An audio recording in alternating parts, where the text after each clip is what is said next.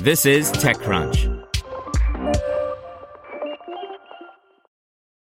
If you enjoy this podcast, you should check out The Hustle Daily Show. More than 3 million young professionals read The Hustle Daily's email for its irreverent and informative takes on business and tech news. Now they have a daily podcast called The Hustle Daily Show, where their team of writers break down the biggest business headlines in 10 minutes or less and explain why you should care about them. They'll also do deep dives on topics like why it's nearly impossible to buy an original Bob Ross painting. I recommend the show about a university that's using a hologram of Albert Einstein to teach science. Search for the Hustle Daily Show in your favorite podcast app. You're listening to the Daily Crunch.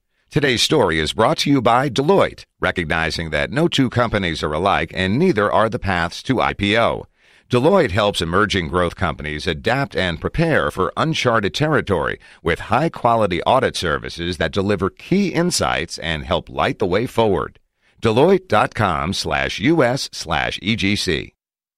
Gato Roboto and Dig Dog put pixelated pets to work in gleeful gaming homages. By Devin Coldewey. Drawing inspiration from games of yore, but with dog and cat protagonists that signal light adventures rather than grim dark ones, Gato Roboto and Dig Dog are easy to recommend to anyone looking to waste a couple of hours this weekend. Not only that, but the latter was developed in a fascinating and inspiring way. Both games share a one-bit aesthetic that goes back many years, but most recently was popularized by the inimitable Downwell and recently used to wonderful effect in both Return of the Obra Dinn and Minit. This is a limitation that frees the developer from certain concerns while also challenging them to present the player with all the information they need with only two colors, or in Dig Dog's case, a couple more, but not a lot. In the latter game, you play as a dog, digging for bones among a series of procedurally generated landscapes populated by enemies and hazards. Dig Dug is the obvious callback in the name, but gameplay is more bouncy and spontaneous rather than the slower, strategic digging of the arcade classic. On every stage, you're tasked with collecting a bone that's somewhere near the bottom, while avoiding various types of enemies and traps, or, if you so choose, destroying them and occasionally yielding coins. These coins can be traded with a merchant who appears on some stages, offering various gameplay perks like a longer dash or higher jump. The simple controls let you jump, dig, and do a mid-air dash that kills enemies. That's pretty much it. The rest is down to moment-to-moment choices. Dig around that enemy or go through them. If I go this way, will I trap myself in this hole?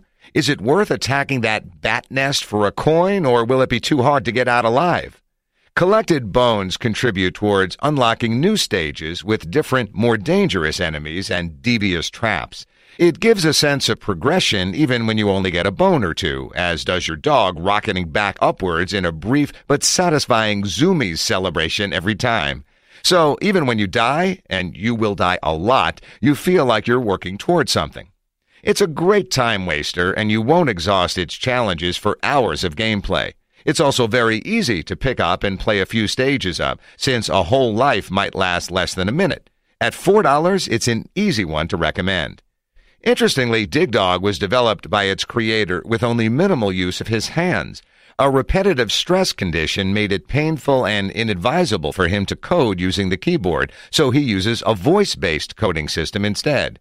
If I'd been told I couldn't type anymore, I'd probably just take up a new career, so I admire Rusty Moyher for his tenacity. By the way, he made a video about the process, which you can check out.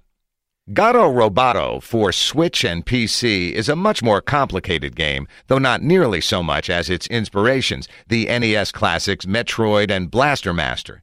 In Gato Roboto, as in those games, you explore a large world filled with monsters and tunnels, fighting bosses and outfitting yourself with new abilities, which in turn let you explore the world further. This one isn't as big and open as recent popular Metroidvanias like Hollow Knight or Ori and the Blind Forest. It's really much more like a linear action adventure game in the style of Metroidvanias. The idea is that you've crash landed on a planet after tracking a mysterious signal, but the spaceman aboard the ship is trapped. You play his cat, Kiki, who must explore the planet in his stead. At first, you really are just a cat, but you're soon equipped with a power suit that lets you jump and shoot like any other action game. However, you frequently have to jump out of it to get into a smaller tunnel or enter water, in which the suit can't operate, and the cat only barely. In this respect, it's a bit like Blaster Master, in which your pilot could dismount and explore caves in top down fashion, an innovation that made the game one of my favorites for the system. If you haven't played the Switch remake Blaster Master Zero, I implore you to. Gato Roboto isn't as taxing or as complex as its predecessors, but it's not really meant to be. It's a non-stop romp where you always have a goal or an obstacle to overcome. The one bit graphics are so well executed that I stopped noticing them after a minute or two. The pixel art is very clear, and only rarely does the lack of color cause any confusion whatever. Like Dig Dog and Downwell before it, you can pick up color schemes to change the palette, a purely aesthetic choice, but a fun collectible. Some are quite horrid. The occasional secret and branching path keeps your brain working a little bit, but not too much. The game is friendly and forgiving, but I will say that the bosses present rather serious difficulty spikes, and you may, as I did, find yourself dying over and over to them because they're a hundred times more dangerous than ordinary enemies or environmental hazards. Fortunately, the game is kitty littered, get it, with save points, and for the most part, the bosses are not overlong encounters. I still raged pretty hard on a couple of them. It's twice the price of Dig Dog, a whopping $8. I can safely say it's worth the price of two coffees. Don't hesitate. These pleasant distractions should while away a few hours, and to me they represent a healthy gaming culture that can look back on its past and find inspiration, then choose to make something new and old at the same time. Want to learn how you can make smarter decisions with your money? Well, I've got the podcast for you. I'm Sean Pyles, and I host NerdWallet's Smart Money Podcast. Our show features our team of nerds, personal finance experts in credit cards, banking, investing, and more. And they'll help you make the most of your money while cutting through the clutter and misinformation in today's world of personal finance. You'll get clarity on strategies to help you build your wealth, invest wisely, shop for financial products, and plan for major life events. Listen to NerdWallet's Smart Money Podcast wherever you get your podcasts.